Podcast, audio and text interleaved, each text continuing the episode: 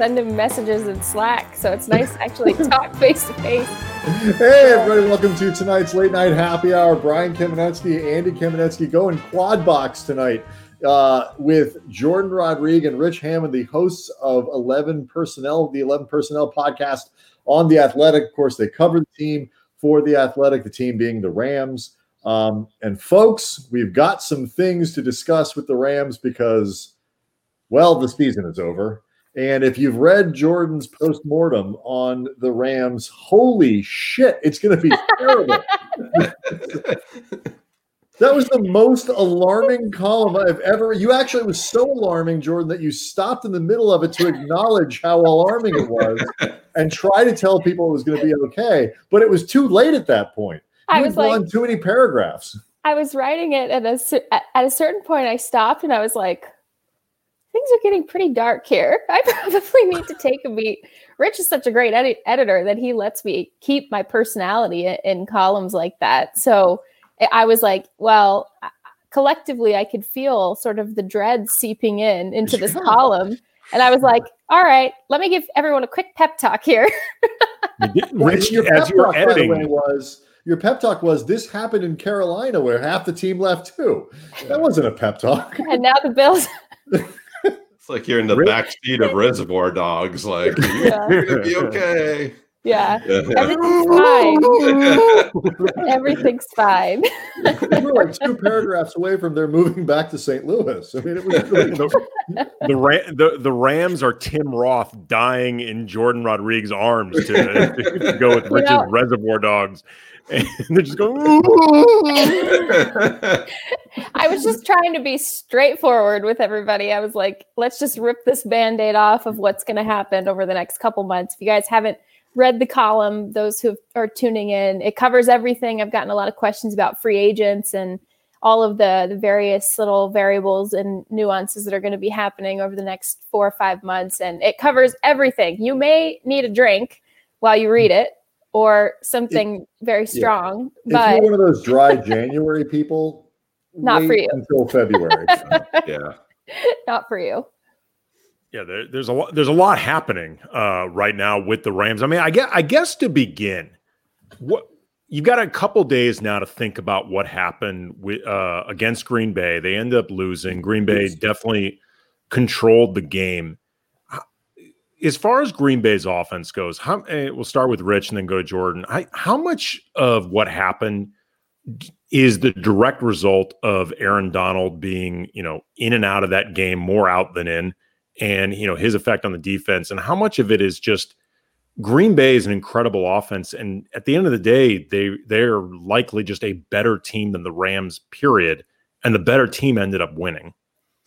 Yeah, I, I, think that's what it is. I mean, Aaron Donald at full strength, it, it's a closer game, but that Green Bay offense, I mean, you, you you put together an offense that's the absolute worst for for the Rams defense, and and that's what you would come up with in terms of uh, a really savvy quarterback who can who can read things. They they run the ball well. They had a great offensive line multiple targets. I mean, that's not going to be easy in any scenario, but it, it, just, it was painful. Just as a football fan, it was painful to watch that game and see Aaron Donald trying to go out there, uh, you know, playing 50% of the snaps and, and the 50% that he did play. He, looked at about 50% of himself out there. It just was not there. I mean, anybody who's watched Aaron Donald, he's not getting that push. He doesn't have that same drive. And uh, it made a big difference to me because you saw what they did against Seattle it was a basic four man front. They were getting the pressure just with that because Aaron Donald is such a beast. Uh, and they, it just wasn't the same. They they weren't able to get that pressure, and they weren't able to to knock Aaron Rodgers off his game, and that was pretty much it. Everything had to go perfect for them in that game. I thought for them to have a chance, and and it was far from perfect. Yeah, I, I, agree with everything Rich said, and I'm kind of smiling because it's like I feel like we're doing our podcast, but I can actually see Rich, so Hi, I'm having a weird moment. Hi, Rich. Yeah, this I'm is the face he makes while you're podcasting. Well, I'm trying to look at his art. I don't have any art behind me, so I'm trying to look look at his art behind him. '96 Rose Bowl, and uh, I think the other one's Charles White.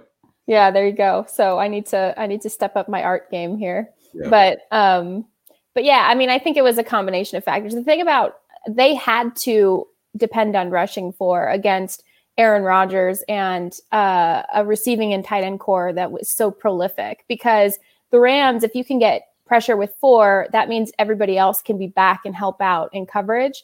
And the way that they rotate their secondary and move their pieces in their secondary around in former defensive coordinator Brandon Staley's um, defense, it, it can confuse the quarterback.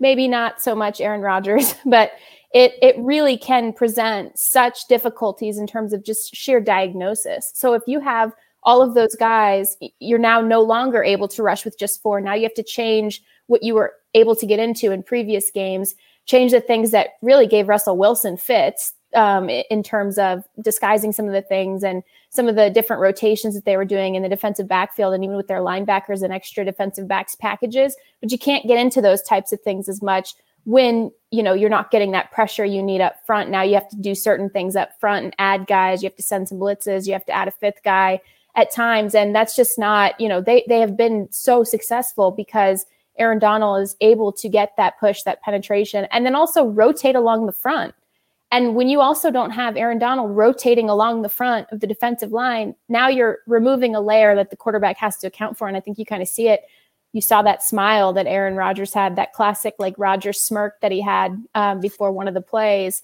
And he just had it figured out. And this is a defense that hadn't been figured out really all season. And right. he had it figured out because of all of those things that they weren't able to do. And it's not a it's not a flaw to run much of your defense through like the best player to ever do it. like it's not that's not a, a, flaw. It's not the flaw in the Death Star. Right? Well, it kind of is actually if I think about it. It's but it's not like it's not like a Aaron bad Donald's plan. ribs in this in this analogy are the exhaust port. The exhaust The port. yeah. unguarded exhaust port. I was like, oh, And All you have to do is shoot right through it. I was like, oh no, I just walked myself backwards into a metaphor. Oh God. But um, no, but it's really it really I'm going to like- waste so much time, by the way, and remain so distracted for the entirety of this show, just trying to figure out whether or not Aaron Donald is built like the Death Star. Like, it, what were there flaws in what otherwise seems to be this absolute superhuman body, superhuman specimen? Like the the fact that he actually has rib cartilage that can tear. Like it, like is I that found that to be considered disappointing. fault? Yeah. Like is, is that considered a my design? my other problem with this first initial comparison was that I'm like, there's zero percent chance that Aaron Donald could fit into an X-wing fighter, into the cockpit of an X-wing fighter. no, but the he is an X-wing fighter. right, he is. He just- He just does this, like with his arms and legs. But the flip side is they actually remember they they had a, a, a big fella who used to fly those things. And what's really sad about it, his name, you remember what his name was in the movie before he blew up? I'll, I'll know when you say it. I can't His remember. his name was Porkins. That's Porkins. terrible. They named the fat guy Porkins. That That's makes awful. me sad. It does. they shouldn't do that. But but you guys get what I'm saying. Like it, It was really, a different time. It, it, it really is like it's not a bad plan for your defense this season to run it around and through your two best players, who are the two best players in the league at their position, and one is the best player in history, probably. And we can have debates about that ten years from now. But you know, it, it's it's that's a smart plan because you can do all sorts of things but nobody ever expects Aaron Donald to to get hurt. And I really felt for him because I did like a really deep study on tearing the tearing of one's rib cartilage, and I talked to a pain management expert. Oh my God, this thing is so painful, and it really it really stunk to see it because done it, it. it, looks like it's so it's bad. horrible. Yeah, I and you remember when I when I had that injury? I popped the rib cartilage. It was a Steve Blake injury. The same injury Steve Blake had a bunch of years ago. Uh, well, anyway, I was I I, he just I was a, didn't care. I was a teacher. It would was require me to teaching at the take interest in your life, Brian. I think we established a long time ago.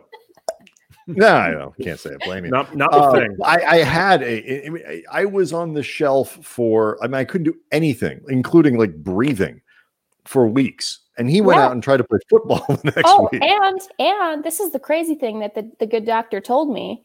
You have to b- force yourself to breathe in fully, even though it's excruciating pain to breathe in fully.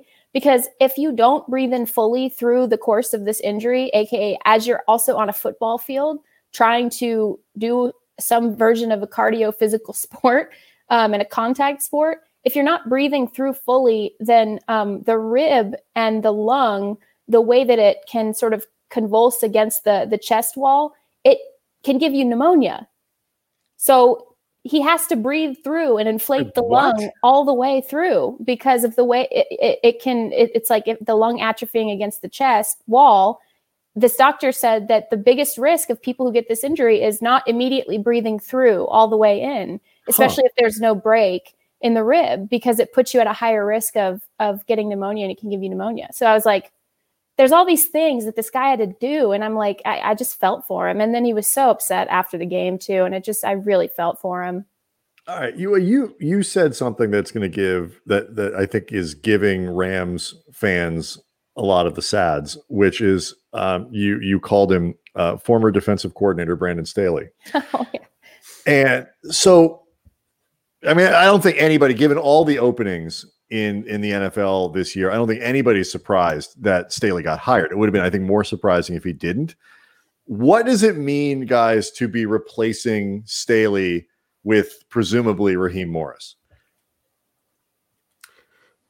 Yeah, it's it's. I mean, Jourdan, you know, pointed this out to me, so I'm going to steal it. But it's it's a third system in three years. I mean, Wade Phillips in in 2019, Staley this year, and then Raheem Morris next year. So, uh, and again, we don't know we don't know what the offseason is going to look like. I mean, we we presume hopefully you know things go okay with the with the virus and the protocols and everything like that they can actually have some form of otas some form of of off-season program, but we don't know. Um, so it's it's another off-season where you go into somebody news coming in. They have a different mindset, maybe a little bit of a different system.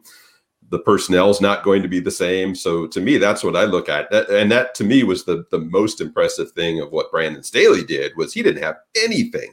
He did he, he installed his whole his whole defense on Zoom or on Microsoft, whatever they used, like he didn't he didn't have any in-person contact with these guys until July when they showed up for training camp and he still put together the number one defense uh, in the NFL. So Raheem Morris, maybe he's going to get a little bit more work with these guys, but to me that's a little bit of the of the scary thing. You don't want to be changing your defense every single year because it's you're, you're, it's not going to work out in the long term. Yeah. This is uh, this is actually and I want to ask you about this Jourdan because you wrote about it. Um, but uh, Craig T uh, Manami one is asking the same thing. What why why isn't McVay and Snead looking to hire internally? Do yeah. they think others will go with Staley? Because you in particular wrote about if you had your way and a voice in that room, you would have been immediately promoting Aubrey Pleasant, the, the defensive yeah. backs coach, to defensive coordinator. So I guess a why why in your mind would Pleasant have been the most urgent guy to put in that position? And why do you think it didn't happen? Also, why weren't you in the room? That's a good question. Still working on that one, but there's a pandemic apparently. But um, no, so okay. So first of all, I, I want to touch on the Raheem Morris uh, impending hire. Things are moving in that direction, so nothing official yet. But um, yeah, I think the reason why, I mean, he is an outstanding coach, outstanding coach. And he's coached on both sides of the line of scrimmage, which Sean McVay seems to trend toward um, because he wants people who can see the field um, very clearly in big picture and then see how all the pieces fit together. And he's very into like mathematical advantages. Um, and that's how he runs his offense. And so he wants somebody who understands those types of things on offense can do it on the defensive side because you have two of the biggest mathematical advantages in football in Jalen Ramsey, who plays multiple positions, Aaron Donald, who lines up multiple spots, occupies multiple people per snap. So I need to remember to take breaths. So it's Rich knows, when I get going. Rich, Rich always knows like this is when I get going and I start pacing around during our podcast. You have rib cartilage issues. You're going to be all right. We don't want you to get pneumonia. You pace around during the podcast. I, I like hold the I like hold the microphone. It's terrible. It's a good thing we don't do these things. Is it like you're giving a TED talk? no, I just get I just around. get I just get really excited about this stuff. You guys know that. Like I just get really amped up about this stuff. So I think that if they wanted to do, um, and Raheem Morris also has so much background with Sean McVay. They've been on two different staffs together. They basically did like their football growing up period together um, on the old Shanahan staff in Washington and a Gruden staff before that in Tampa Bay. So they they've like been through it together, right?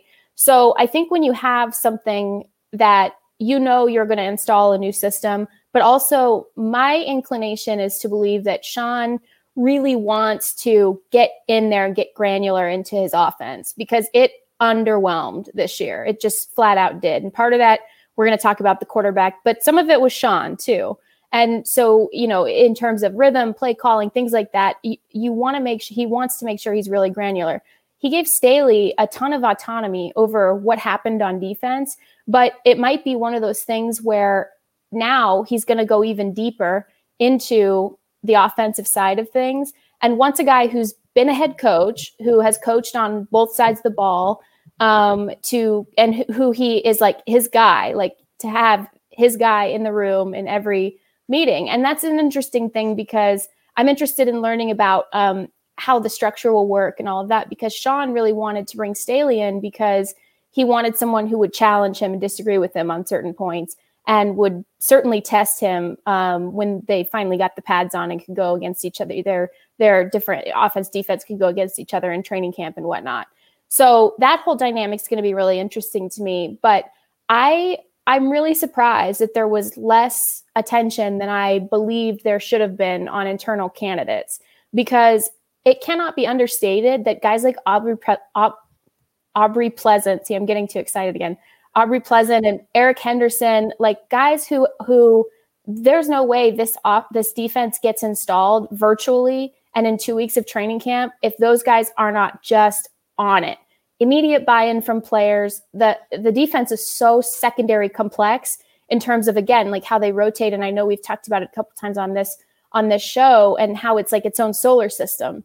And for Aubrey Pleasant to go in and sort of for the last several years be able to get this immediate buy-in from players and dealing with some of the most wide-ranging set of personalities on the team and and really you know getting guys connecting with guys. I think he's really special.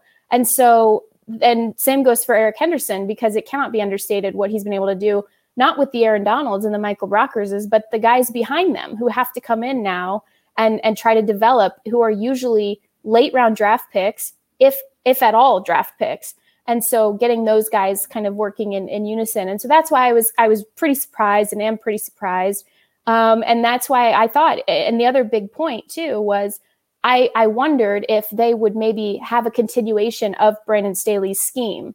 But it's kind of clear now because they're not going with an internal hire like an Aubrey Pleasant who could run that system. Um, it's kind of clear now that they're they're deviating away from from that sort of thing. And I don't know what kind of defense Raheem Morris will run, and he did a hell of a job in Atlanta um, in dire circumstances last season. So I, am really impressed with him. But and so this is nothing against him. I'm just you know surprised at how all of this sort of worked out to this point.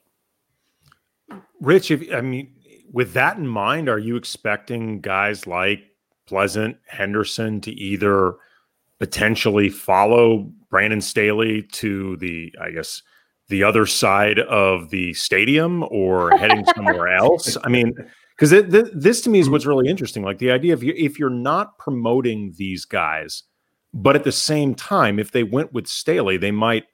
I mean, there, there's that possibility, I guess, to towards moving up. Right. Eh, what they're actually well, going to be presumably, doing. Presumably, Raheem Morris is going to want at least some people to bring in for his own staff. Right. But if you if there's a defensive coordinator job opening, you you take yeah. it. I mean, they'd be silly exactly. not to not to go over there and look at it. And that you don't know you don't know how these guys process these things either. I mean, last year when when Wade left, you know, a lot of people thought maybe Joe Barry would be kind of the guy to step in there and and and get that job, and he didn't. And then there was kind of this flirtation that he had with USC and and maybe you know another job. So you don't know how these guys process it either. I mean, it. I, I don't know if I'm if I'm Aubrey Pleasant. I've heard people talk me up for the last couple of years like hey this guy's a, a, future defensive coordinator he's got what it takes and then and then my own boss my own head coach doesn't you know really give me much of a look or at least much uh, you know time consideration I don't know how I process that if I'm him. I, it's gonna. I'm sure they'll they'll want to get Raheem Morris uh, in a room or at least on the phone with those guys, and and certainly try to keep them. Uh, but you know, if, if if one of those guys has a chance to move up, I mean, I I think they'd be silly not to do it. By the way, it really seems in retrospect now that when Jalen Ramsey was talking about uh, Brandon Staley and you know the possibility of him getting hired, that this wasn't just mere speculation or anything like that. This really sounds like Jalen Ramsey being like, "Yeah, I really enjoyed my time around Brandon Staley. It's over." Yeah, he, he sounded thing. now like a guy who knew.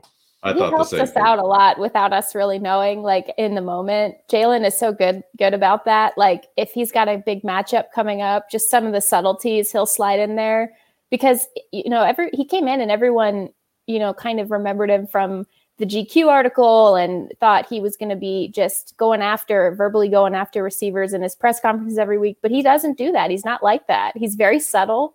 And he'll throw in little clues and little hints every Friday when we were scheduled to talk to him. And he certainly did so in his exit interview. He, even- he even was generous. He was like, I give it about a 5% chance that he stays. And I was like, what? What? His car's going to break down on his way Well, to oh, the Jim, where interview? he, show, you know, he shows up drunk. You know, it's just one of those things Yeah. where like you don't wear pants for your Zoom interview, and yeah, like they people- ran and out of paper right. for the contract. like, Yeah, five And actually, percent chance.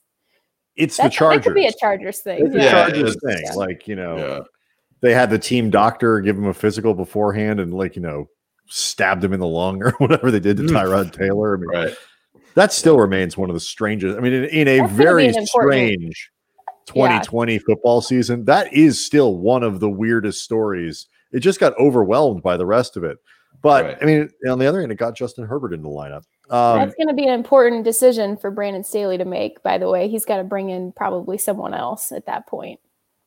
a, another team doctor. Oh, Brandon Staley. I was like, what's wrong with the Rams team doctor? No, no, Um, the, Reggie Scott's great. No, I'm saying over there, Brandon's got to probably make a decision about Oh, Some- I would. some injuries and some things. yeah, I would Uh, probably. quick interstitial question before we get off this one.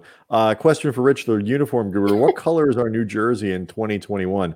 Um, but beyond that, Rich, because I think they'll stay with it. What was your favorite of all the blue, gold, and bone combinations available to Oh. to the Rams this there year? were so many. What were there? Like eight, I think. Um, I, I liked the. Uh, I liked the uh, the bone and, and blue, which is what they ended up kind of going with there there at the end. Um, the the classic. I don't know. It's it's hard for me to see the the blue and yellow, the blue and gold, and and think that it's better than the '80s style. You but know, it looked the- pretty good. It did it look pretty, pretty, good. good. but I got to be honest. Like I, I, having seen it a few times, and then I go back through the old like Getty images when I when I work on Jourdan stories, and then I'll, I'll eventually go back so far enough that I see one from last year, and I go, oh man, that that blue and yellow looks better than this than this blue and yellow. But I overall I like the package. I like what they did with the with the with the bone and the different varieties that you can use different pants different socks that sort of thing to answer the question i don't know i think it'll be i think they'll go with like a yellow uh top Oh, that'd be cool. yeah I'm- I'm- because I'm the one that they that. had last year or maybe it was two years ago like the color rush uh jersey it it looked really good like I people like that it one. Yeah, yeah, i, like like this one. too I Uh, I generally thought don't have generally- I thought generally on, on speaking- uniforms. generally speaking, I thought they looked good on TV. How long did it take uh, in your in your experience, whether you know the podcast in the comment section, whatever, for people to stop bitching about the uniforms? Did it happen? Yeah, I was gonna say, what you, you think it stopped? Like, what? no, it's it's uh, no, it's just funny because it's yeah, people the, the bone ones especially are the are the real like third rail because people either absolutely love them or hate them. Like people think they look really sharp or or cool, or and people think like they got their they were white jerseys that got washed in dirty water. Like that's that's how far the spectrum goes. Like you either love those things or you absolutely hate them. You fog up your mirror there, Brian? Yeah, yeah, it's, it- it- now it's blurry, and I just keep making it. It was a little blurry, and I tried to fix it. and Now it's getting worse. I'm sorry. Are you erasing it with an eraser? Uh, it's the only thing I have handy. is my kids uh, or my You need a thumb. squeegee. All right, Look- um, Look all like right. we, feather dusting. let's get this over with. oh, good. Yeah, okay. So there's a great comment, by the way, towards the top of the chat board from Chris Pack the Ram. Maybe we need to find some controversial tweets from 16 year old Goff to terminate his contract. Uh, I'm, I guess, I'm both pleased and, depending on how you look at it, disappointed to inform you, Chris. I highly doubt those exist. Like no matter what you think of Jared Goff as a quarterback, he seems incredibly unlikely to end up somebody who really desperately needs to scrub his like, Twitter account. I'm not even sure he has one. Right. like I, I have you're, this is a good question too. Yeah, I mean, like this is like where the head of a lot of Rams fans are from Jackie Daytona. Uh, besides Watson, uh, any other QBs they go after via trade or free agency? Yeah, like we're we're already on to let's figure out how to trade for Deshaun Watson, despite the fact the Rams don't have a first round draft pick until 2093. um, like, but that's I think where a lot of people are. So let let's let's let's just unpack. Jerry Goff was fine, I thought, against Green Bay. He, he's not the reason. But he actually played okay, I thought. Um, but overall, this was a really disappointing season. And the um, right now gate, uh, as we called it after the after the loss on Saturday, he's our quarterback right now. Right now, um, right now. Yeah. yeah, which which only became more explicit the next day when when Sean McVay said everybody's starting position is is up for grabs and under question. So that puts you, Aaron Donald, on notice. Yeah, exactly. Um, what are the odds that he's not the starting quarterback next year? Aaron Donald or Jared Goff? I was going to say That's a good question. like I don't know. I'm just like I haven't seen Aaron Donald take any snaps, but there's always a time to try new things. Um, I you want to take this one? Yeah, I think that like I don't want to put odds or percentages on any of this stuff because I think what Sean did on purpose was being intentionally vague so that the Rams can leave their options open. And I was telling Rich on the podcast, uh, 11 personnel, nice. that plug that um oh do it you the should. word is the word is optionality and i saw it when the panthers were trying to manufacture a trade behind closed doors for cam newton and you know you, you just don't know what's going to happen where one party will come out and be intentionally vague about things and then the quarterback will be very adamant that he would like to be better and stick around. And you've seen that already now on jared goff's latest instagram post where he's promising better days ahead to the fans.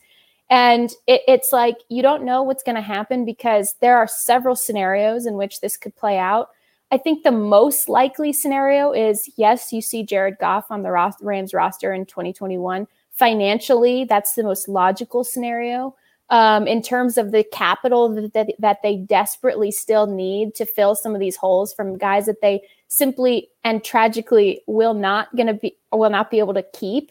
Um, they're going to need to keep some of that draft capital because they have to make sure that they're continuing this model that's really worked for them in terms of plugging around your core pieces and your core contracts and developing up those those players into starting in featured roles. And then um, unfortunately you have to part with them at some point usually. But it's it's like that's the model they've married to right?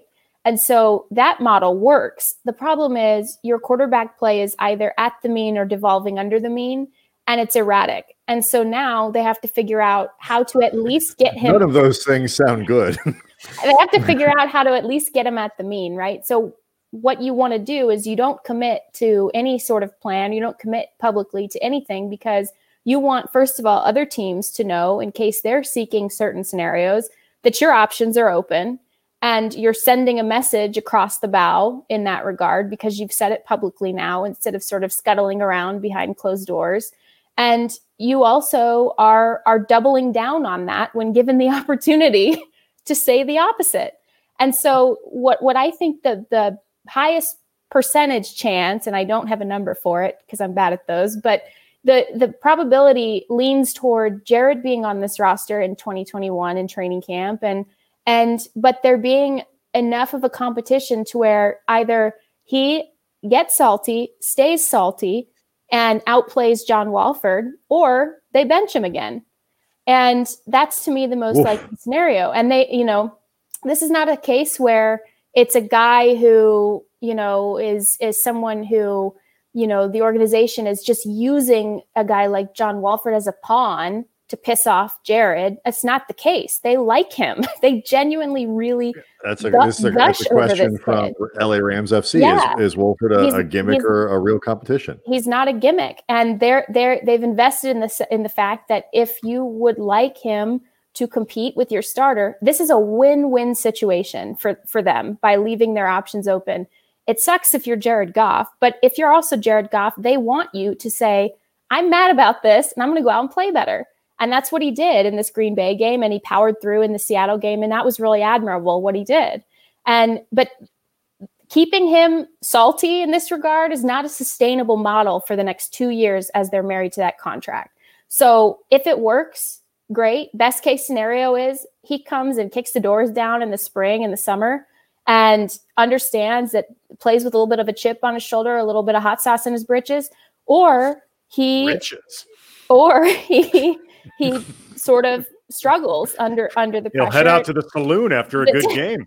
the turnovers come and and maybe there's an issue and th- then you have your decision. So either way, the Rams are sitting in a in a spot where there was no other thing for Sean to say at that moment because they have to keep this optionality. It, this this is a win-win for them. Okay, Andy, you had a theory about this. We talked about this last night when we were teasing the appearance of the 11 personnel podcast on our show uh, yesterday. And Andy, you have a theory about Well, and- what Sean McVay could have said. And, and I know from listening to the most recent uh, 11 personnel podcast that Rich also has thoughts on this topic as well. And, and I, from Rich's perspective, I really understand this uh, as somebody that has not been around the Rams as much as Rich over the last few years, but I've certainly been around them the last few years. So we've seen uh, Sean McVay venture into these sort of too cute by half waters. You know, the, he's the quarterback right now. It, like it sounded like he was trying to muffle his own voice It was a at the end. It was yeah, like, well, it sounded like he was trying to do like a, a vocal version of like opposite day or fingers crossed and like just wasn't very good at it. Yeah, I, I, it sounded to me like he just started to say it and then was like, oh shit, I really shouldn't say that. But like exactly what it was. He my, was too fired up for his own good. It just came out. it's my like Jourdan Rodrigue doing a podcast. Yes. my theory is should have walked around a little bit.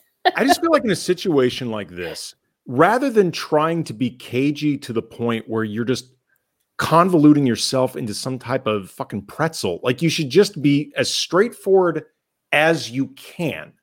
Yeah. Like you don't have to tell the entire truth, but rather than look like you're trying to avoid telling any truth, Right. just tell the truth that you can. Like, for example, and then I'll, I'll give the floor to Rich, but an answer that I would have given in this situation, because you have a lot of time to think about it because you know you're going to be asked. Just Jared Goff is our quarterback unless somebody else outplays him or we get offered a quarterback in a trade that's better than him. I don't count on anything happening because there aren't a ton of quarterbacks in the league better than him, which is Andy, isn't- actually true. Isn't that just a version of Jared Quar- Jared Goff's our quarterback No, right now? it isn't. It actually I feel isn't. like I, I mean, I feel like not. that's a longer way of No, saying no, Jared it's Goff not. is our quarterback right no, now. It actually Until is something not. else happens that we like better. No, because I, let me finish. let me finish. Oh, I would it gets say- longer. Oh. Okay. no, well, no, it's actually it's it's not longer. It's actually shorter than what McVay said, and it's much more direct. Just he is our quarterback unless somebody else outplays him or got offered a quarterback that's better than him, and any team looks to improve. I don't count on either thing happening because there aren't a lot of quarterbacks in the league better than and there's nobody on this roster that's proven himself a quarterback more than Jared Goff. Like, which is also true. John Wolford has not proven himself better than Jared Goff. Like it's leaving out elements of truth, like Goff's contract, or why would anybody give up a better quarterback for him? And we don't know who's going to be on the roster that could actually beat him out. But you don't sound like you're actually being evasive and trying to avoid answering the question. I think you're Right, so- actually being more straightforward in what you can say. But Rich, as somebody who I know has been down this road before with Sean McVay, what are your thoughts on how he answered it, and how do you think you could answer the question? Because Yeah, you know he's I'm- our quarterback right now. I'm Team Andy on this one. Yeah, it's uh, to me it was Todd Gurley 2.0. Yes, I mean, for for the that entire year, we st- you know, and it was evasive answer after evasive answer, no acknowledgement at all that there was any type of knee issue. No, everything's fine. No, I'm just a dumb coach. That's why Todd I'm Gurley just didn't excited to play the reign, uh, take the reigning offensive player of the year for like the last two years just Yeah. off the field for no Yeah, reason. yeah, yeah. Yeah, no, d- d- there's nothing deeper than that. Don't don't don't worry about the it. The guy that Um, my entire system's been built around, I'm just not going to play him. And I'll tell you what, guys, I, I even understand that one a little bit mo- more because there's a competitive advantage situation sure. there during a season. Like you don't, you're not going to come out and say, yeah, Todd Gurley's knees messed up this week. I don't think he's going to be good for more than 10 carries. Like I, I understand that part of it. I still think you can be, I still think you could have been more honest about the situation. Um, however, in this case, there's no competitive advantage. The season is over you are just you're in the off season. You don't need to fool your next opponent about who your quarterback is going to be. Like I like what you said, Andy. The the thing that I said on the podcast, I'd even I would even take it a step farther because what I would say is something along the lines of, look, Jared has done amazing things for this organization. He took us to the Super Bowl. Uh, he's you know led us to 10 wins three of the last four years. However, we're, there's something wrong. Something's broken right now. We're not on the same page. We have to take this off season and and evaluate everything and and see what's wrong and see if it can be fixed. Like, come, just say what you want to yes, say. Exactly. There's no to to sit there and say oh, we're going to evaluate every position. No, you're not. You're not. You're not going to evaluate Aaron Donald. You're not going to evaluate Jalen Ramsey. You are. It's just not. You you can. It's just not going to take. Very I mean, the long. yeah, exactly. Yeah. Dude's awesome. Not a guys. How do we feel about Aaron? Good. Still good. Okay. Let's move along to the next spot on the line. Here we go. It, it's trying to tamp down a controversy that's already a controversy. Like people are already talking about this. You're not going to put the fire out. Like you might as well just manage it the best that you can, rather than just being like Oh well, every position, yeah. It's not just about the quarterback. I, I, understand the inelegance of the we're going to evaluate every position, which is just coaching horseshit. Yeah. And, you know, but but I think Jourdan agrees with me, and do not correct me if you don't, Jourdan. That what what you guys are talking about is essentially just a version of he's our quarterback right now. like no, until it, something better comes along. You sound less like you're trying to avoid the question. I think what matters is how you answer. It not it is a, no, it is a better answer. It is a it is a fuller answer. It's also not the answer you're going to get. You know, even you know, certainly not the day of the game or even the day after. I think yeah, just you know he's had he's had an entire season to think about this question. He's I'm not sure he. Every, I don't know if he asked every week. he's been asked about this every week with I'm Jared. Surprised he wasn't asked out of. Uh, the, I want to go back to this question because I thought it was an interesting one, not um, because of whether or not it's not so much whether or not it's actually true, uh, but the question from RH3LA is Goff holding McVay back. I, would be interested in your answer, guys. But also, I'm really curious if you think Sean McVay thinks the answer to that question is yes. It doesn't. So, okay. All right. I want to go back to what Rich was saying a minute ago because, like, you guys got to see our Slack channel sometime. I mean, really, it's great. Okay. This question, I think the the premise of that question, it literally only depends on whether McVay thinks the answer to that question is yes. So the question is not, is Jared Goff holding Sean McVay back? It's actually from his reframed specifically in his perspective. Does Sean McVay believe that Jared Goff is holding him back? So I can't say this whether he is or not. I don't have an answer to this question, but and it's a great foundation for question RH3LA. I think that it's a the, the question of of this tenure of this marriage between the two. But the real question in terms of how this decision is ultimately going to be made is not based on whatever however we move the goalposts of the answer and the statistics and the you know quarterback wins which aren't a stat and like all of these different things and then however we reframe it it doesn't matter because the real person who is deciding this, whether Jared Goff is holding Sean McVay back, is Sean McVay. And only he knows the answer to that question. And I do want to go back really quick to what you guys were saying about competitive advantages. I actually disagree that it's not a competitive advantage, but not in the sense that what we normally think about in terms of gamesmanship and smoke screens and all the like, haha, blink twice if he's starting, you know, like it's not it's not like that. It's a competitive advantage between Sean and Jared. This is a hmm. competitive advantage that Sean is enforcing upon Jared.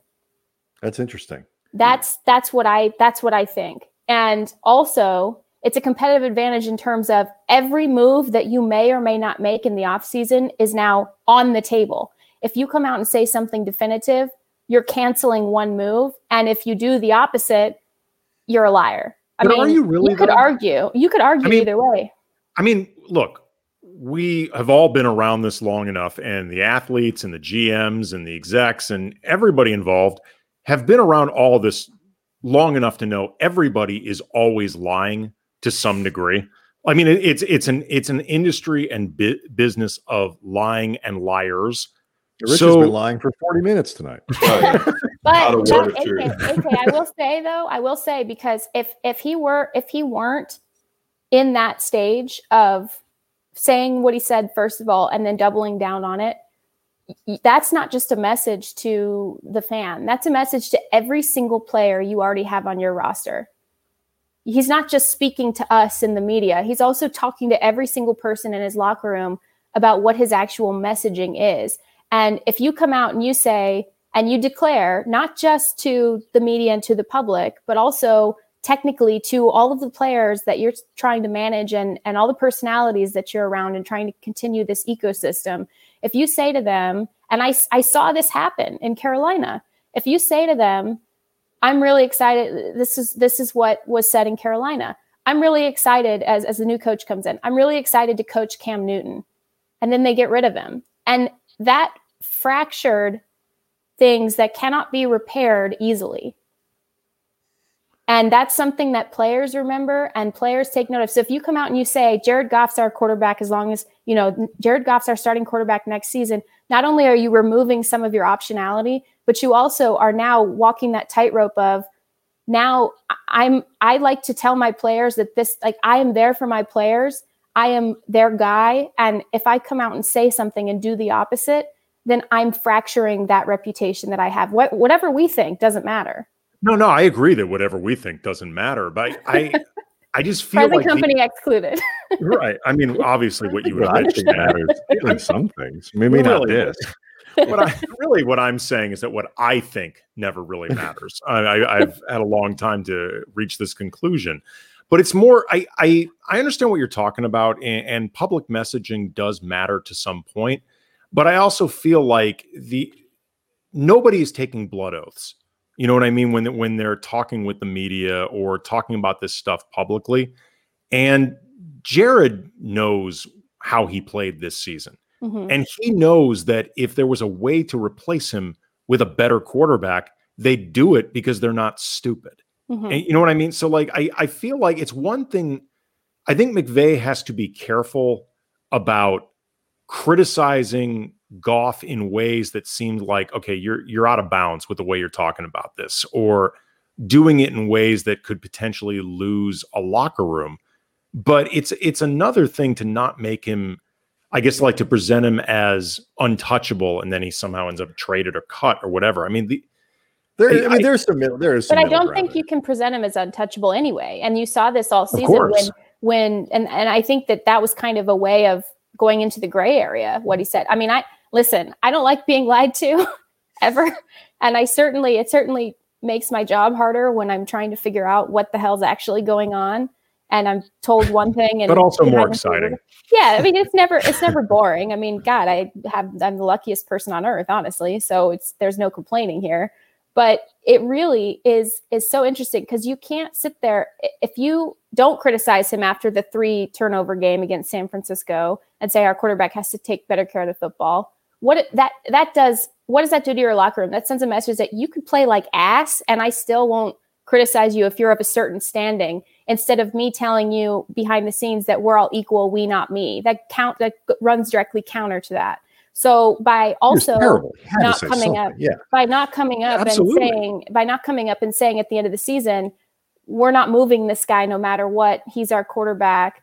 Yeah, there's thing, you know, eh, sure. I think he could have said a deeper evaluation of we know we need to get better at that position. I think absolutely he could have said that. And I, I'm probably playing a little devil's advocate here, but but really you can't have a locker room full of some of some of the best players in the world and some players who are really working their tails off every single day and and in a professional sport where everybody's money is on the line and playoff checks are on the line and and all of these different things and come up and treat one guy like he's untouchable exactly. when he's had a that, subpar season. That's why I think you don't have to be as convoluted in talking about Goff in this situation. Like I, I that's exactly I, I what think, I'm getting at. But I think I think ultimately he conveyed what needed to be conveyed, which was I'm not happy with our quarterback situation. And either our quarterback needs to get better or something is going to have to change, even while understanding that um, the actual ability to change these things is severely limited.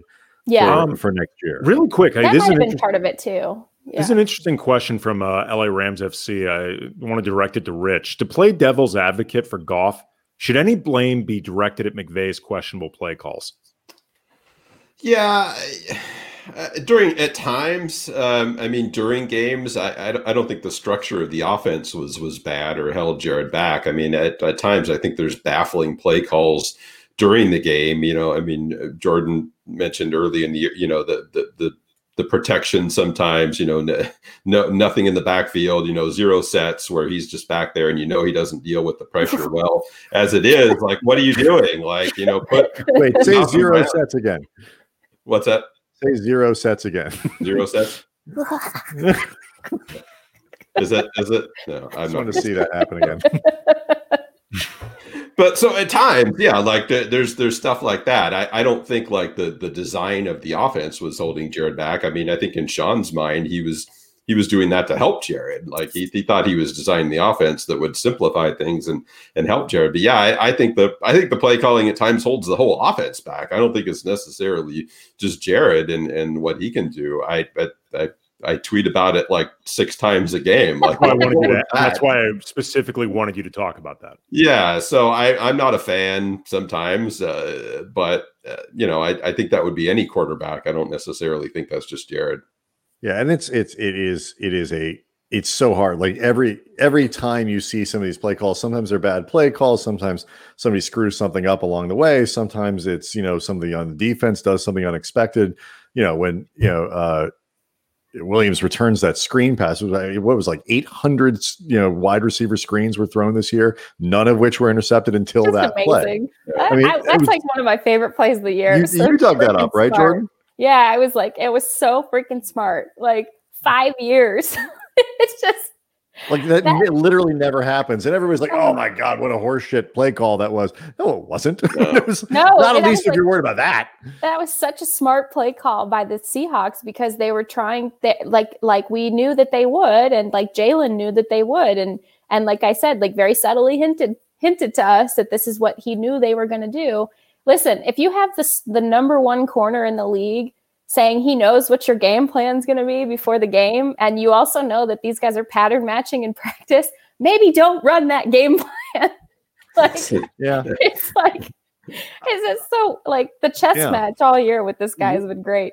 But we, that was um, just remarkable. That was like my, one of my favorite plays of the season right there continuing on the uh, Jourdan Rodrigue doomsday train of, of 2021. That's our uh, new podcast name, by the way. Right. Yeah. Basically, Jourdan's Jourdan's whole postseason analysis was basically Snowpiercer. Um, Good reference. Yeah. Um, so Great movie. It is. We get and, it. You watch smart films. I do. you know what? Snowpiercer is a great combination of really smart but tons and tons of action. Yeah. Like it like it's actually a like it's like a popcorn film masquerading as this high art aspiration movie. Yeah, so, I like, loved it. I loved oh, it's it. awesome. Yeah. It's fantastic. So you gave a list, uh, uh, Jourdan, of of some of the players who might be leaving. Um, and people can decide whether or not they played a significant role in the team this year or not. Uh, John Johnson, uh, Andrew Whitworth, no, he's not on. He's not on the list of free agents. Don't no, but he's on the list of spot. people who might not be back. We'll see. That's, don't put him. On I didn't list. say he was gone. I said might not be back. Nobody's going to read the column now. You, Everyone's just going to think that I'm just. No, they won't possibly believe you could have crammed that much disaster oh. into like into like fifteen hundred words. They'll want to. Jourdan, they love you too much. They're going to read no matter what. That's oh, true. Oh, uh, so. Troy Hill, uh, Leonard Pink Floyd, Austin Blythe, um, who else? I mean, that's like, like you can start going down the list of, Malcolm Brown. I think was on there. It's a little less significant. There are a lot of people who might be gone. So two pronged question, two prongs. who do you think they're most likely to lose? And assuming all of these good players go, and Floyd and all these people, Floyd who partially seemed to come here so that he could play for a year, play really well, and then go make more money somewhere else. Be this year's Dante Fowler. Exactly. How how much flexibility, money, and all that stuff will the Rams have available to replace these players? Because as I mentioned, they don't have a first round pick until 2096. Well, in the secondary, uh, aside, I would argue, aside from Troy, because Troy's versatility really is going to be something that they need. Um, so if if he goes in free agency, and, and really, I think he likes it in LA, and and I think that you know, especially the picks and the the scoring plays that he had at the end of the season really boosted his opportunity for for a good paycheck. Um, but his, you know, he's from the or he grew up in Ventura. He's from the area. Like he he likes it here. So I think that there's a little bit more flexibility in bringing him back on something really friendly. However, Brandon Staley loves this guy, and also John Johnson, and also Leonard Floyd. And so I think now, not just cap issues, which they have in in spades here, but you're also factoring in that you have a coach across town who really wants good communicators and versatile players in his defense, even though he's got a stacked defense to, to work with. You also still need to bring in like your guys, and you need to bring in guys who are going to help with the buy-in. Leonard Floyd um, was a huge part of that here. Um, had an amazing season. Loves playing for for Brandon, and you know the Chargers have I think, right, Rich, they've got more money to work with than than than usual. Rich Rich edits our Chargers yeah. guy too, and um, you know they're so they're not in the same limitations here. But on the other hand, Leonard Floyd also knows that you get to play next to Aaron Donald, you're going to put up these amazing numbers, and uh, of course, this is not to take any um, of the shine off of his own effort because it's been remarkable to watch. But it, it just is a great place to play if you're an edge rusher. So, you know, you, you factor all those things in. Um, I had a lot of people ask me about like a, uh, a franchise tag for John Johnson. And no, I don't think that's on the table um, because the, the, the, safety market is, um, is so strange and it's, it's very, very top heavy um, with a couple of players and then it completely bottoms out. So the Rams are not going to want to franchise a guy who nobody's really sure if he's going to be up top or if he's going to be in the pool of people um, who are trying to kind of catch the wave of the market at the right time. And and so that's that would be a risk that they probably would not take. Um, and they also, unfortunately, because John Johnson's great, he's awesome, but they also drafted um, heavily at the position um, Terrell Burgess and Jordan Fuller, uh, Jordan Fuller is probably going to keep his his normal sort of. I, I don't really know what Raheem Morris is going to come in and run, but Jordan Fuller played really well in sort of that mm-hmm. center field role. Um, and then Terrell Burgess was sort of the heir apparent of a guy who's going to come in and be expected to sort of direct the defense from from back in the defensive backfield. And you know Taylor Rapp is also still on the roster and and you know was playing well before he got hurt. So it's it's just very it's going to be very fluid, and I would much more envision them um, developing guys that they already have, and then they've got to draft well at edge rusher, and they've got to probably bring in another edge rusher because they're desperately thin if they lose Leonard Floyd, and Terrell Lewis has the you know sort of the injuries that keep popping up. So those are the two positions where I don't think that they're going to keep those guys. Troy Hill they might be able to keep, but those other two guys, I don't see them being able to keep them unless something really fortuitous happens. And you just never know. Something something could happen. Guys could get restructured. Uh, there could be any sort of scenario that happens, right? Um, but it also, you know, is your at this time of year, agents are all looking at where the where the coaches go, where the assistants go, and how can I increase my financial standing because I know that that coach really, really values me um, and I'm not sure what the new system is going to be coming in. Yeah, I, I, think in terms of John Johnson, they kind of cast their lot when they when they re-signed Robert Woods and Cooper Kupp. I think they looked at what they had and were like, okay, we're not going to be able to keep all these guys.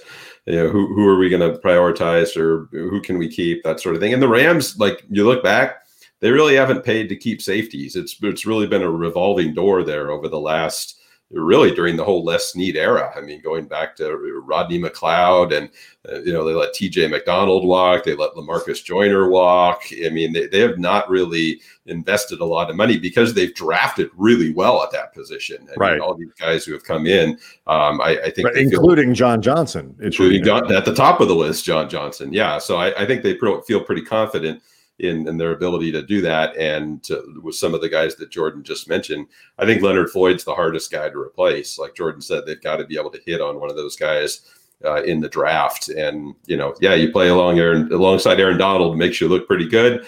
But you know, Dante Fowler got his paycheck, and I would expect Leonard Floyd to to wring every dollar out of the free agent market. Yeah. And I would I would encourage him to do so. Get get your money when you can.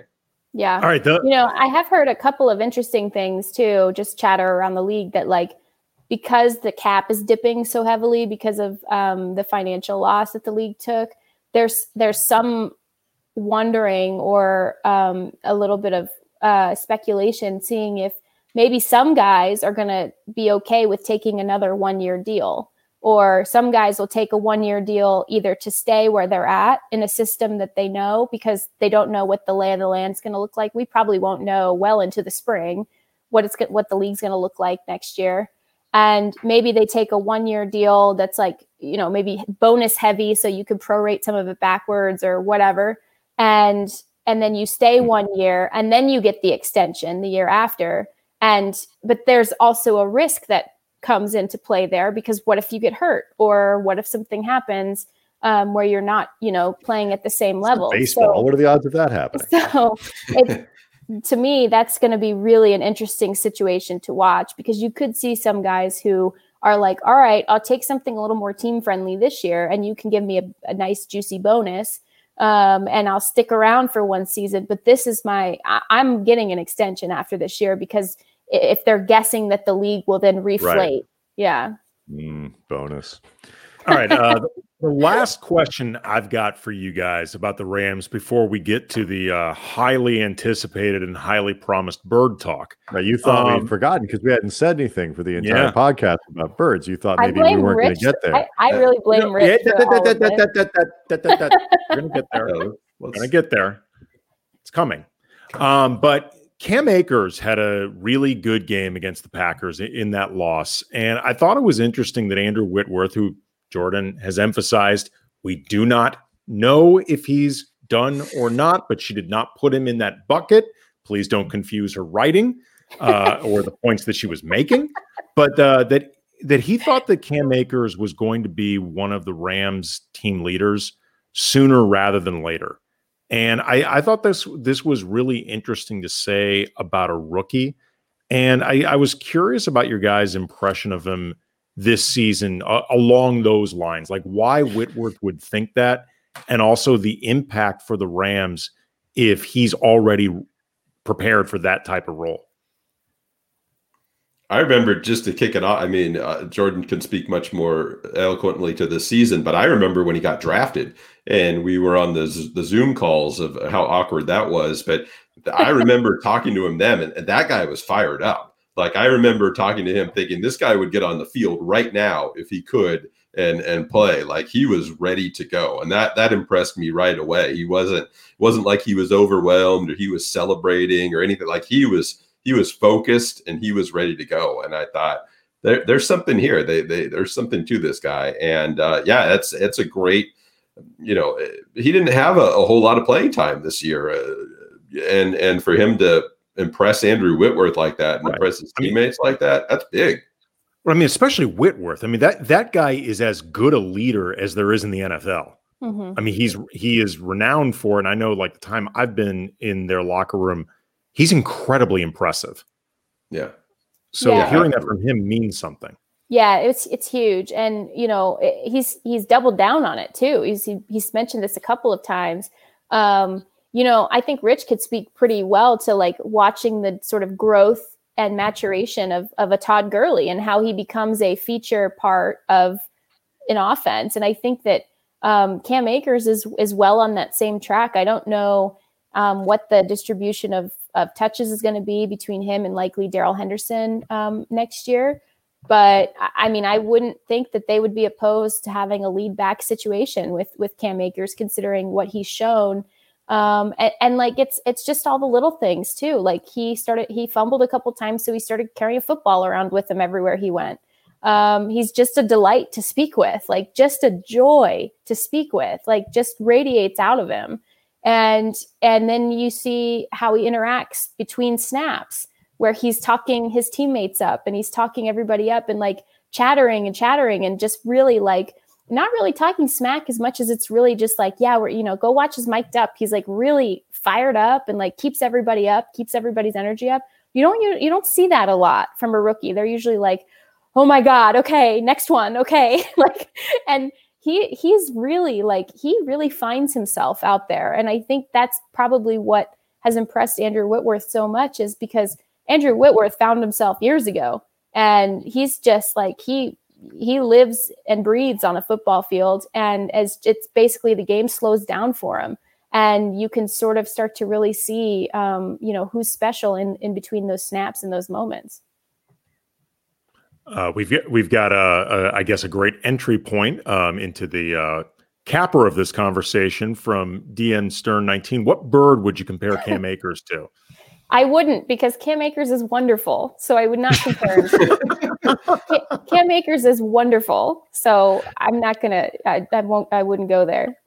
Okay, so Rich, how did how did this discovery of Jourdan's Jourdan's uh, issues and aversion and, and, phobia of birds come about? Like, when did you realize that that this was your uh, partner in crime's deal?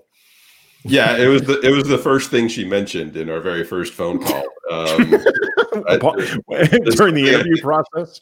Yeah, I mean, it, it, just came up right away. Like it, it speaks to her her class yeah. as a person. It's important to be forthright when you're interviewing. And here so. are all my negative qualities. I just sometimes I'm just I just work too hard. Right. I honestly don't too much of a professional. Jourdan, it came up in Slack yeah, I'll probably you, with our podcast you. producer Danielle, but I, I do not remember the context. I'll tell you what happened. I said okay. uh, I texted you at, at in training camp. Oh, right. I said a, a giant freaking hawk just flew right over me, and you were like, "Oh, that's Wilson." Like it was not a big deal. yeah, it's, it's, the hawk who hangs out at practice. Yeah, and uh, yeah, that's when I guess that's when I found out that uh, Jourdan is not a fan of the birds. Um, but I don't know how you guys found out. I didn't. Of, um, of birds or the bird. that was, that came egregious. from another source. This is egregious. Yeah. so this like, is actually a good question. Somebody asked the question. Um, you know, we were saying like you guys should be able to be the the guest falconers at an LAFC game. Jourdan, would you do that? Would you would you do that? And how do you think the falcon would react if you tried? Um, as you said that, I started sweating. and you know th- this is a trained falcon you know like this, yeah. this is this is a falcon that re- i probably knows how to handle um, somebody like you, Jourdan. But they know, they know that like when you're not prepared, they can sense it. Like they're smart animals. They they can sense when you're. No, they're they're not actually. No. They're birds. no, bird brain. yeah. Here's a good question from our friend the Nathan Mark who lives in New Zealand, hence the meters as opposed to yards. It was his birthday yesterday. I'm gonna have is, to do the conversion chart real quick in my head. Pretend they're yards. It's close enough. But how many how many uh how many meters is too close for a bird? Oh, uh it's okay if I'm in my house and I see one land on my porch railing from through mm-hmm. the window. I'm fine with that. If you okay. go outside, do you try to get the bird off the porch? Like, do you do you scare you, it? Do you create noise? I'll tell you where I'm at. So I have rediscovered the fact that crows in Southern California are massive. Um, and Ooh. especially the ones that hang out in like grocery store parking lots. So I have on multiple occasions, like like ne'er do wells. Like what do you? What do you no, no, because like there's like panhandlers. no, like like food gets dropped, and so they know, and there's trash cans with food in them, and so like they know that there's food. So You very wasteful to just leave the grocery store and throw your food away. I mean, if a bird was chasing me, I might leave it. like, so I have actually on multiple occasions, I've gone to the grocery store, parked in an empty spot, and then you know, there's because everyone's trying to time their grocery store runs. It's not usually a full parking lot.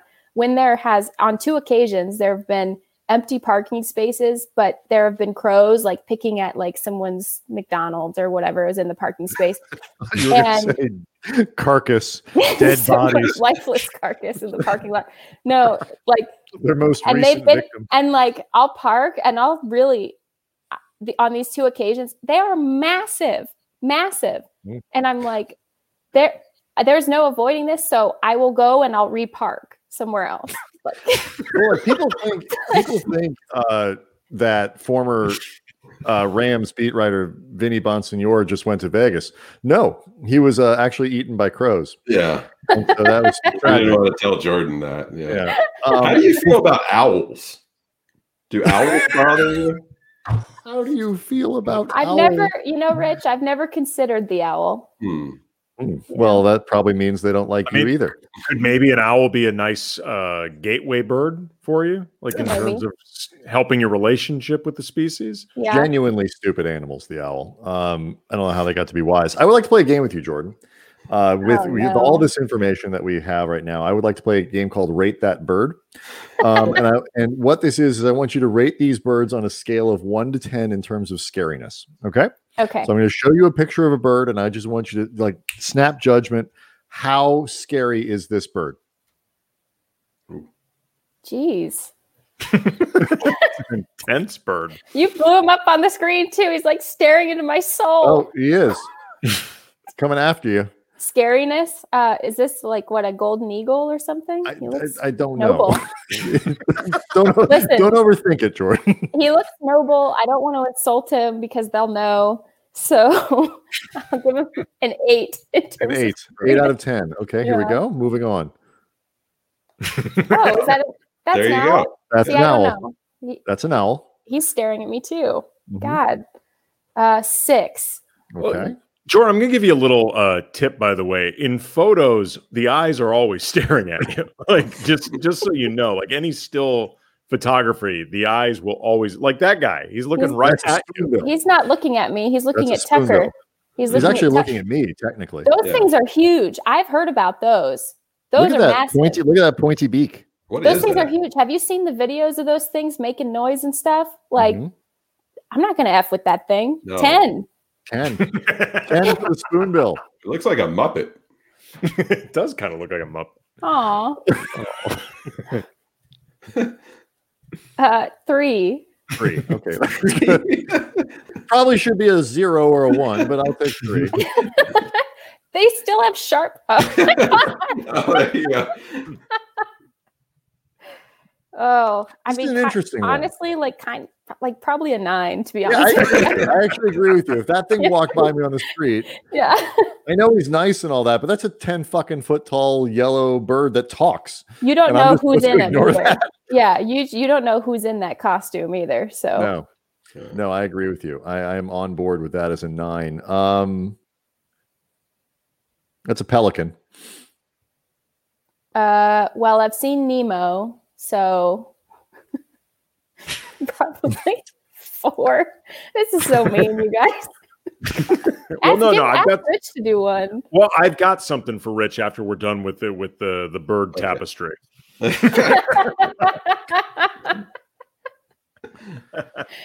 oh, Larry Legend.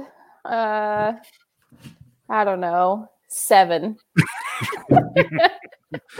I had one. I have a couple more, but I, I feel like these are the chickens from Chicken Run. Oh, I love that movie. They're made of clay, though. Their they, their beaks are not sharp. So They're made of clay. Their Zero. beaks are Only a not five.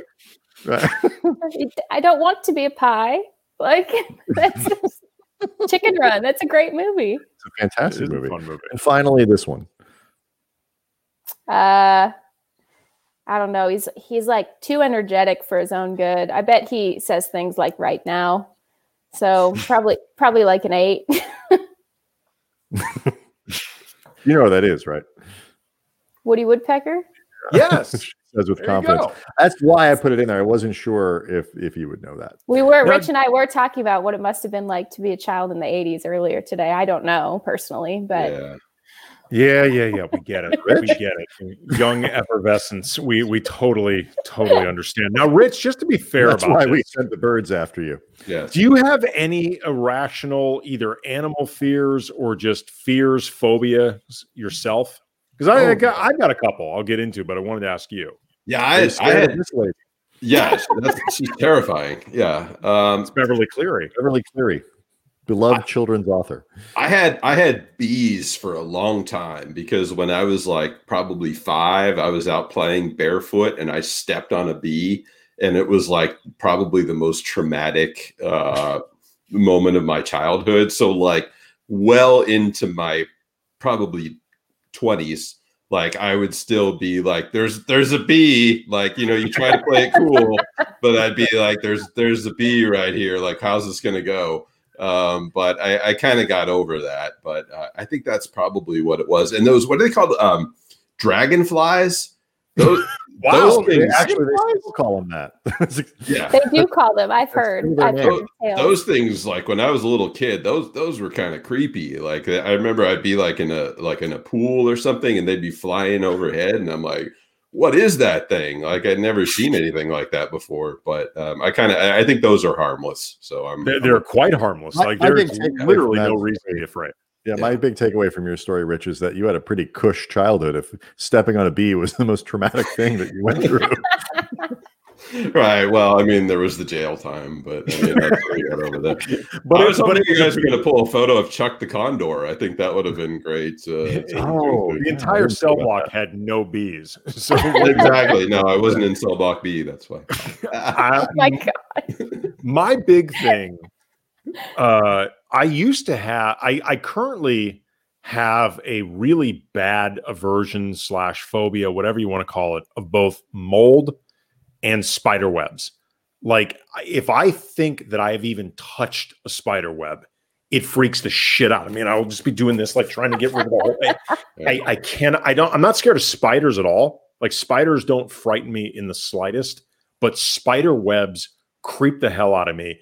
Mold i have like a gag reflex to seeing mold thinking that i'm seeing mold. Like i start coughing to the point where my daughter who actually has a fear of vomiting thinks that i'm going to throw up and it starts upsetting her. There's actually been a few times where i've been coughing and she started crying. Now she's at least reached a point where she thinks it's sort of funny. And i used to have a, a real aversion phobia to ketchup but once you have kids you have to learn to deal with it because kids other than me as a kid put ketchup on everything. Right. so you just have to learn how to deal with it but Yeah. ketchup used to really upset me generally, generally speaking, the sort of prospect of expiring food really freaks Andy oh, out. oh yeah that's another one Yeah, my favorite thing to do. He used to call me and be like, "So, like, this has been in the kit, like, in my fridge for like, like four days. Do you think it's still? Do you think it's okay to eat?" And I'd say something like, "It's probably fine." Not helpful. Yeah, like, I'm sure. I'm sure it's okay. like, it's. I, I think. I think you're. I think you're fine. Yeah, I think you'll be okay. Don't- don't like that prospect at all I didn't like those answers. See, All that's right. too much of a gray area, just like we talked about. You have to be, you have to get your messaging on point and really. no but that is it is his message he wants to fuck with me like that's Yeah. the message that, that's the whole point of it We can just toggle back and forth Oh and my just scare Andy and scare Jourdan simultaneously. I know it's not real, guys. Come on. I like that we get to take advantage of these of these technical features of the, of the platform. Great. yeah Um, What about this guy? now that You guys ask me this every single time I'm on. what about this fella? This well, guy, this is Rich's first appearance. Rich. If you're not if you're not aware, this guy, wa- this not a joke, was a Kindergarten kindergarten teacher who got fired because his appearance they were concerned might frighten the children. No, I, I can't see why. Uh, I mean, it's- what, what's what's frightening about uh, that to a five year old? It's not. It's not like he's got a bee on his shoulder or anything. No, no. I mean, Feels it's fine. judgy. Yeah, He looks yeah. like he has a bird tattooed on his head. He might. Is it is that the only reason, Jourdan, that he's not the man of your dreams? That's Just that it. bird. That's it. My standards are There, low. there might is that like an owl on his chest there? Like what's in the middle of the chest going on there? The- uh, It looks like of an eyes. Rich, great know. eyes. That is an owl. Yeah. Is it? Yes. Are we sure about that? Holding Like an what? orange. Yeah, Like right where the the I know. I know which part you're looking at. concave- No, Yeah. I think Rich is absolutely right. That is an owl. Yeah. We need to find this guy and have him on the show. It all ties together. Yeah, it's a it's a shame, Jourdan. That's how and that and that's how I met your father. No. On the- Mom, tell us the story again. when you stared in when you stared into dad's tattooed eyes for real he's got tattooed eyeballs oh Yeah. my god. That's frightening. That's the name What of I- Rich's band in high school. i want to Yeah. know what's the story by the way with this one patch of skin that he decided not to uh, get some ink on like was it was he worried it was a little much Right. i don't want to go overboard Yeah, Saving that for something special. Tattoo the grandkids' names. That's that's where he'll write our vows. Yeah, exactly. i just need to know i need to know what font Jourdan wants my name along the side Right. Totally. Yeah. As they say, there is a lid for every pot. you guys have to get this guy off of our screen. Yeah, let's. Yeah, we, gonna if have nothing nightmares. else, we'll go with the cone of shame. Oh my Let's, god. let, us let's get a palate cleanser here before we let everyone go. Aw, Oh, yes. Beverly. Beverly Beverly Cleary. Cleary. still she- 103 Still with years us. old, I believe. Wow. Unbelievable. Yep. That's the other Unreal. photo. We show like the same three photos whenever Jourdan's. Yeah, except you guys deleted my Tucker photo. So We Well, that's did, what it. It was send, send it back. I promise. Uh, this is our dog, by the way. oh Mm. I've seen. I know. Andy's dog. Andy and I do not share a dog, No, that's, it's our family dog. nor do we have bunk beds. All right. Rich Hammond, Jourdan Rodrigue, 11 personnel podcast. They both do great coverage of the Rams at the Athletic. You should be subscribing, you should be reading. And uh, we have a feeling there's going to be a lot of off-season uh, material to be kept uh, a post. So there you go. There you go from LA Rams FC. Want to thank Jourdan and Rich for their wonderful coverage this season. Thank they are you. the best. They are They the are. best. They are. We're the best so right now. Right now. I'm And- and- and of course, Andy thinks like that should be like they think that we think they're the best until somebody better. We have an opportunity to get Yeah. better at the position, in which case we will. Andy, No, Andy thinks that that should be said to our faces. Right. Look, there's there's going to be competition at every position Of course. along the athletic. Of course. Exactly. Yeah. I mean, Yes. you know, if if they could trade one of you for like a seven-time Pulitzer writer, then Yeah, yeah, can you, can obviously you they package consider. Hammond for like David Aldridge? I don't know. I mean, Yeah. that guy's a legend. He's already there though. So, yeah. we- the- but the- the, like don't I said, give the them odds- Which ideas. is- right. The, that- the odds of it happening though are low Right. which is why you are likely to see Jourdan and rich on the beat next season doing yeah. another great job Glad to be uh ever your second choice. Uh thank you. Appreciate it. Thank Our, you. you're not our second choice. You've been. You Second- realize, you, Jourdan, you've been on this show more than anyone. Second choice wow. where there's little resources to be had to get the You know who first it choice. You know So- who it bugs a lot that you've been on the show more than like Orem. He keeps asking. Oh, oh really? Good. Yeah, I think you, you're giving Orem all the jellies. oh it's it's eating him alive it Oh, is absolutely eating him alive hi, Bill. He, he, he beat me in fantasy football this year in the final, so he he needs to suffer a little bit. You should have asked me for advice. God. I do every week. Oh, No, you, you got listen, listen. About before how we to be on the show. You got when when you start up in the fall, you you have to bring Jourdan on every Friday for fantasy football uh, uh, content. She she loves it. we've been through this We're gonna get her in a league this year. We tortured her with with bird talk. I'm not going to go through the Cam Akers thing again. It turns out she was right. So there you go. Doesn't. Rich have a great voice? I hear this actually. People will will tell me this uh, after we file our podcast every week. It's great because I sort of just like drone on, and Rich has like this really calming, like very firm voice, and it really brings something better. Jourdan, stop talking. It's time to wrap. That's what Rich says at the end of every podcast. I was like, okay, damn, dude. No, no, no. I was, I was trying to, you know, in, in hindsight, it was, you understand now, and, and I explained the joke, what I was getting at, like in the podcast. But you're right. Yeah, no, I no, got to explain mean. the joke because I wouldn't have keep, gotten it. It sounded really mean. By all means, Brian, keep explaining the joke. no, it was a bad joke. It didn't work. it did not land. I'm sure you can I'm sure you can dig yourself out. All right, tomorrow we've got Grant Goldberg. We're going to do some uh talk some NBA, some but jokes. also just NBA Twitter, social media. He's absolutely hilarious. You know his work currently from ESPN, but he's doing stuff I believe for Bleacher Report. You are familiar with uh with the stuff that he does. So he's going to be on with us tomorrow and then Friday uh Andy Friday and is Andy Liu and Sam Esfandiari. Right. So, up, and up today.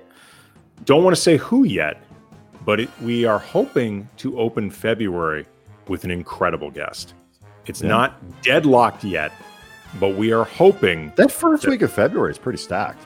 Yes, but we are hoping February 1st we're opening with someone really, really awesome. next week too, but that first week yes. of February. As, as, soon as we are able to say for certain, we will let everyone know. Uh, Jordan, Rich, again, thank you guys very much. Really appreciate it. You got it. Man. A lot of fun. And we'll see everybody tomorrow. Danke, Niederland.